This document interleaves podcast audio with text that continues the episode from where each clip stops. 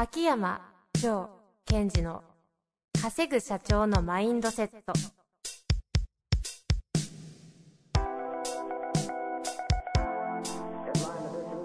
なぜ一流の経営者たちはぶつかる壁を次々と越えられるのか。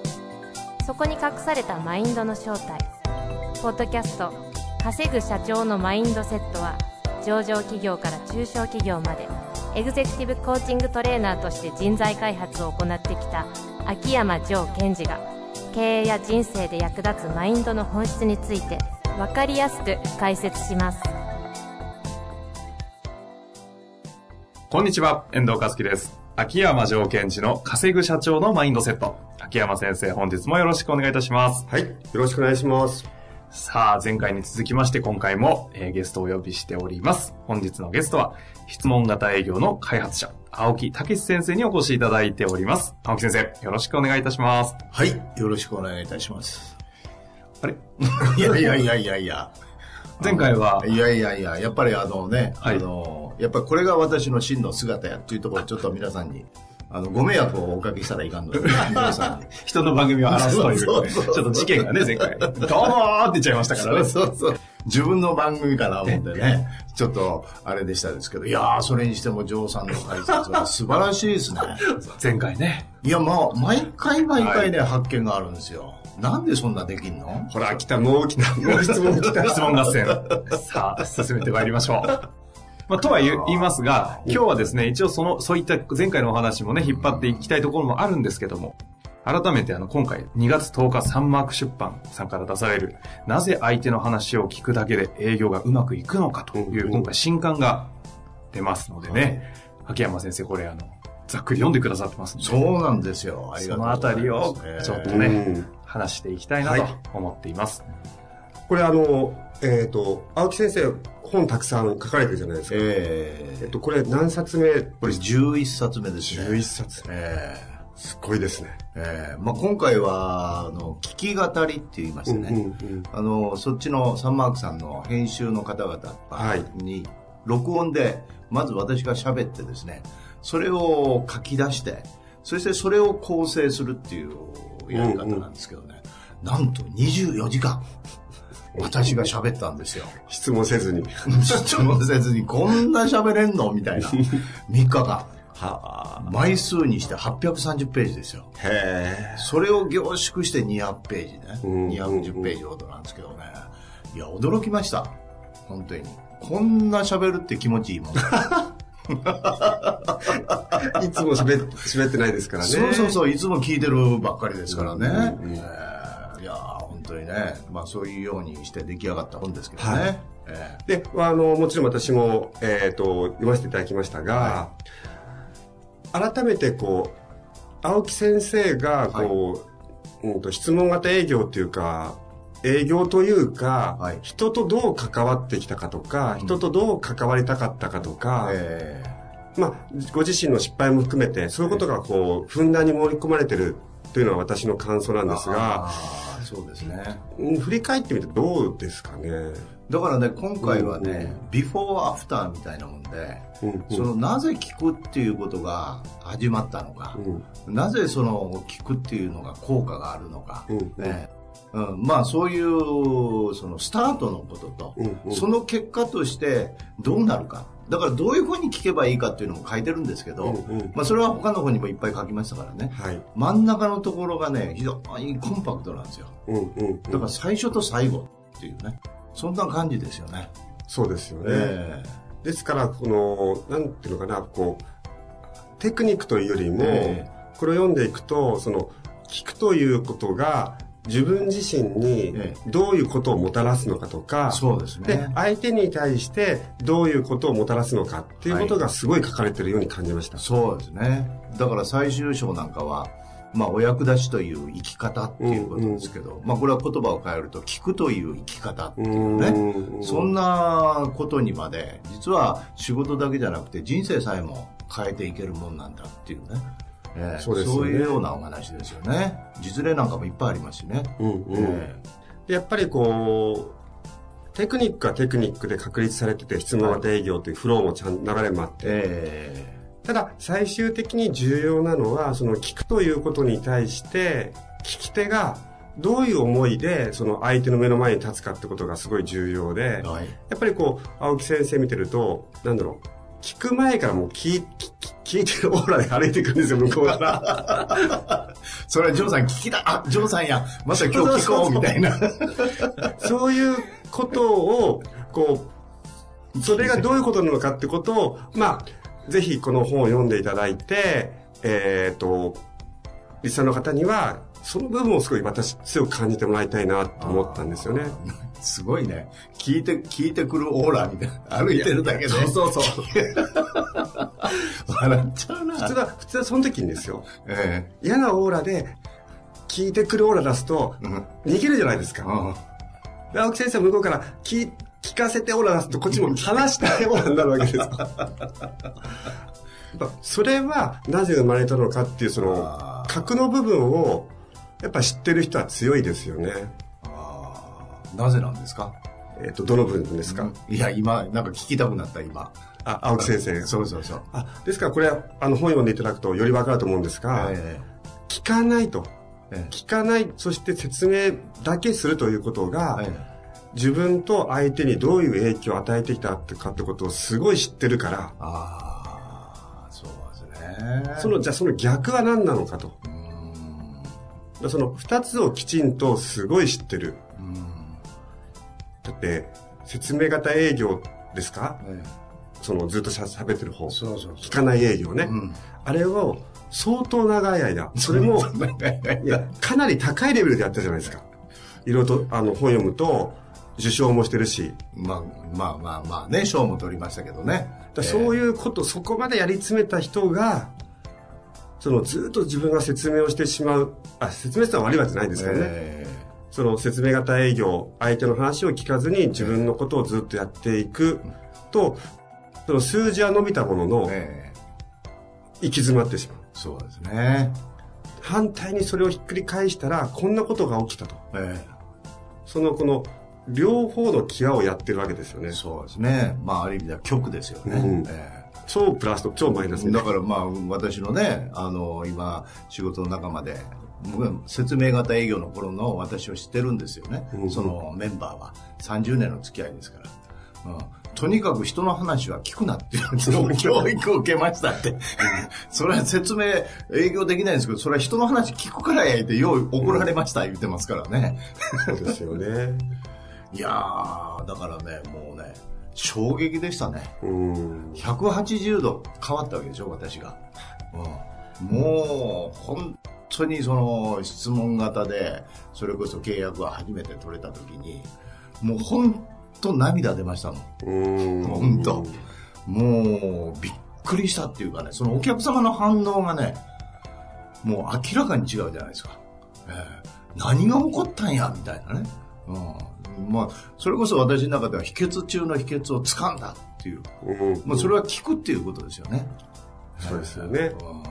で、その多分あのこの本を手にした方も読んでいただくと、ええ、その自分の中とリンクするところって必ずあると思うんですよ、はあはあ、逆にこう人に聞いてもらってすごい自分がこう解放されたとか、え、こうよ嬉しかったと、はい、でその感覚をこの本を読みながら思い出していただいてだとするならば僕もそういうその聞くという生き方をより強くやっていこうというそのマインドシフト私の世界とマインドシフトのきっかけになってくれたらすごいいいなと思いますね。なるほどね。えー、そんな中、えー、えー、今回この本出版されましたが、はい、こう特に私のリスナーの方はリーダー層の方が多いと思うので、えー、そういう方に向けては、えっと、この本をどういうふうに活用してくれたら嬉しいなって思いますか？まあやっぱり経営者の方幹部の方、うん、まず自分の部下スタッフのことを一度聞いてみるっていうね、えー、それを聞くっていうところのポイントはですね、はい、やっぱり個人のことを聞くっていうことになるんですけど、うんうん、実は一番は生き方考え方なんですね。その人の生き方考え方つまり人生を聞くという中にその価値観とかができてきてるんですね、その生き方考え方を認めてあげると。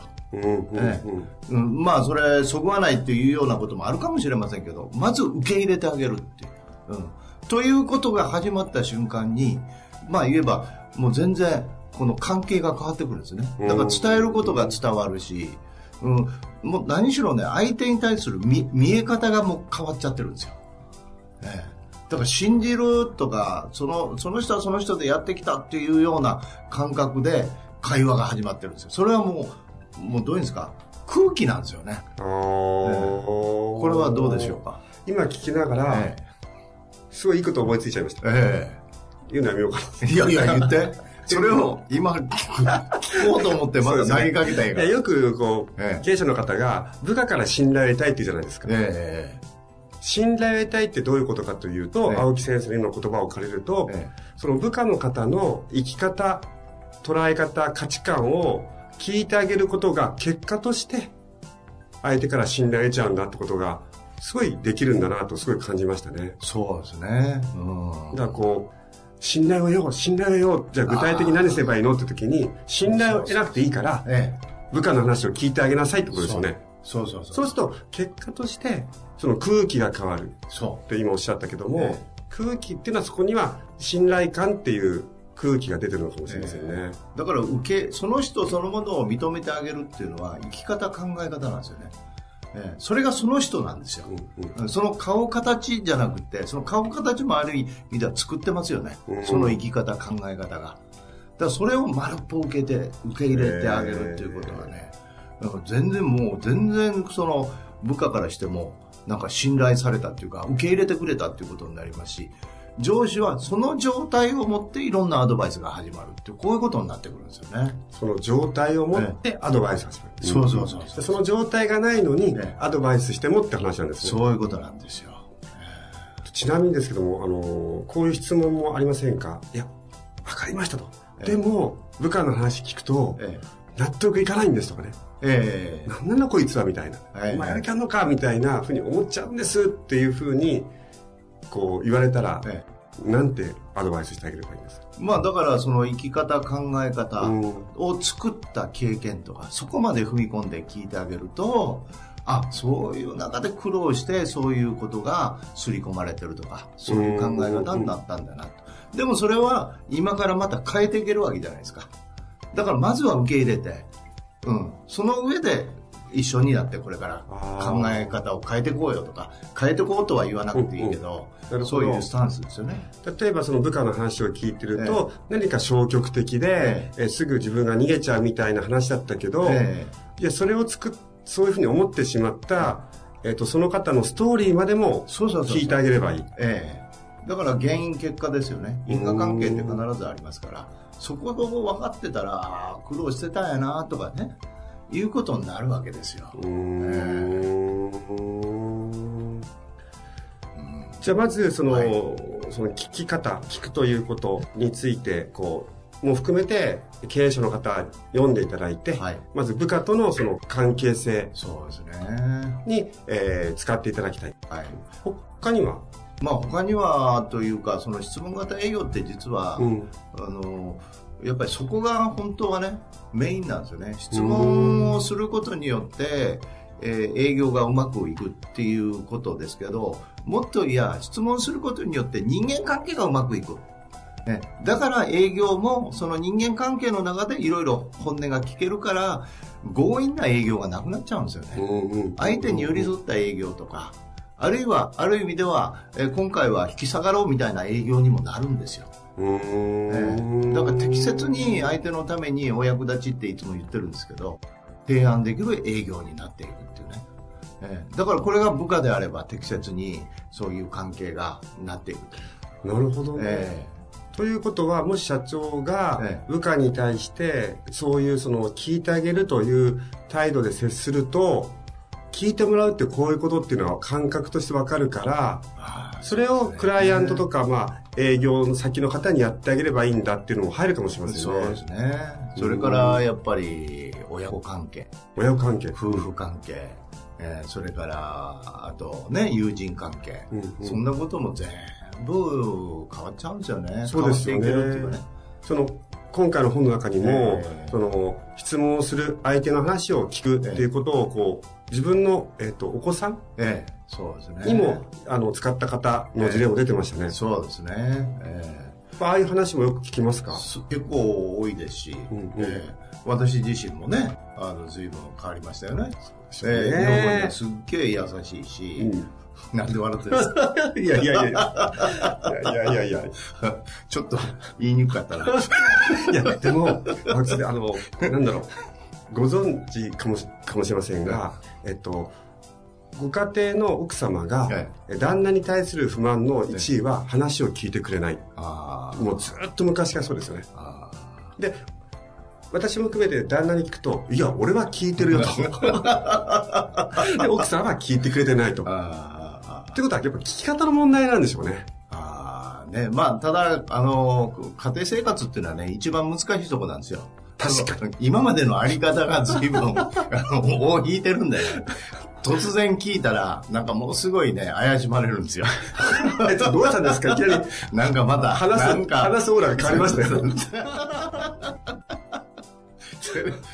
ここは、あの、やっぱりね、うんもう私も昔、あのね、あの、やっぱり中心がありましてですね、じあの上下関係は親子関係なんですよ。上は親で、下は子供で、その延長上に上司部下なんですよ。隣は夫婦なんですよね。その延長上に友人なんですよ。だから私先生に言われて、この中心の一番近いところが変わったら、劇的に変わるって人生。ええうん永遠に伸びていくって言うんですよ、上下、左右に。ええだからやれって、この中心をね。うんだけど、ものすごい頑張りましたけど、やっぱ難しいですわ。え、つまりその中心っていうのは、親子関係、それから夫婦関係。うん今までのあり方があるから、突然変えると疑われるんですよ。だから、外からやったんです、今度は。まあ、確かに、1、1、2年ね、もうちょっとやったけど、これ無理やなということで、これ冗談抜きの話でね、外からやったんですよ。つまり営業とか、ええそういうところからやって、上司部下のところをやって、それでだんだん真ん中に戻ってきたんですよ。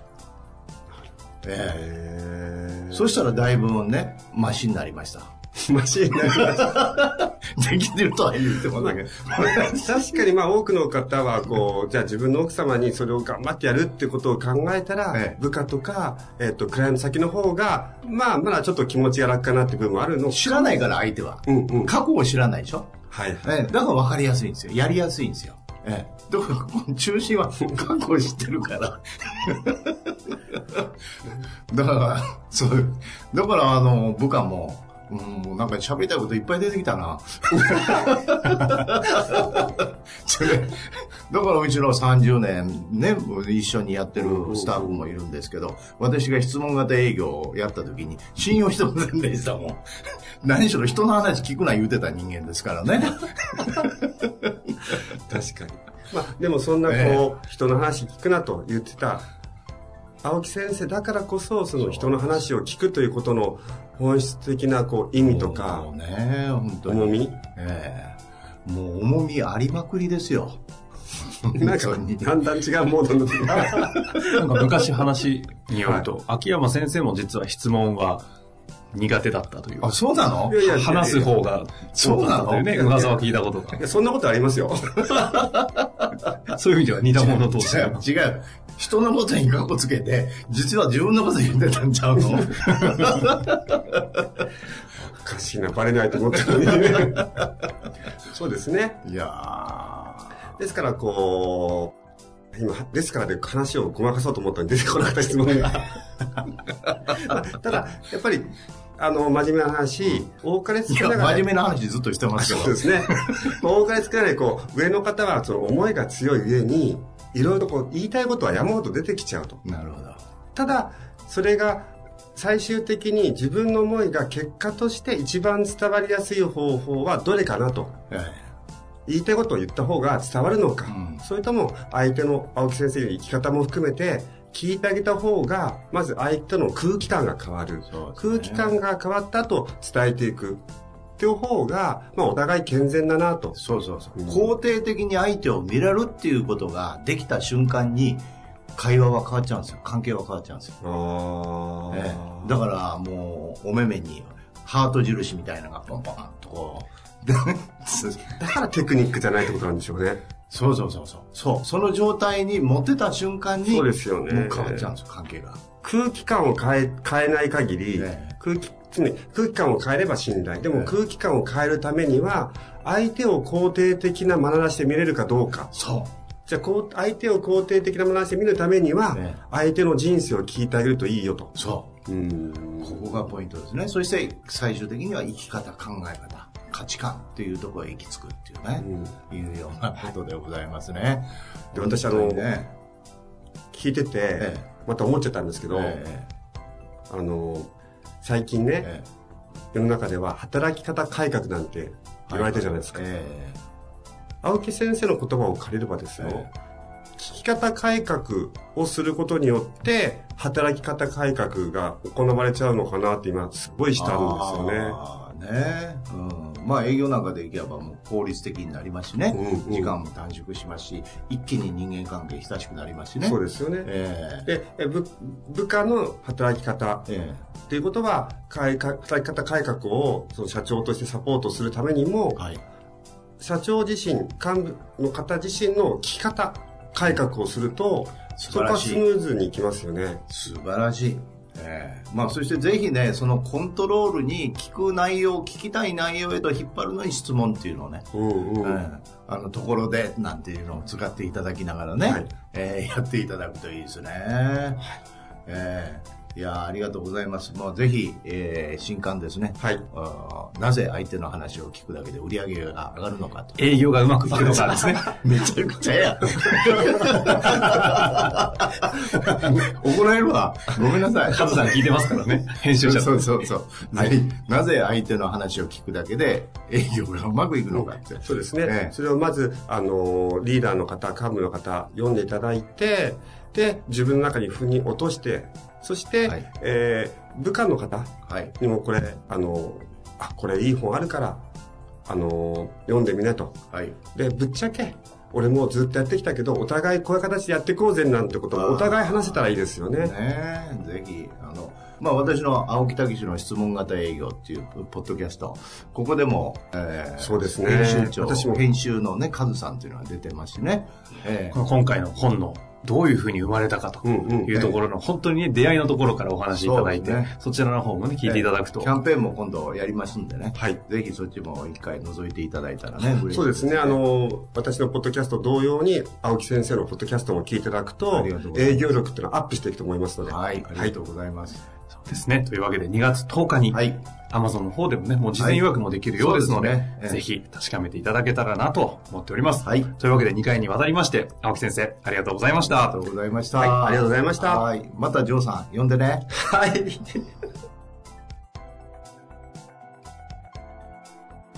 本日の番組はいかがでしたか？番組では秋山城賢治への質問を受け付けております。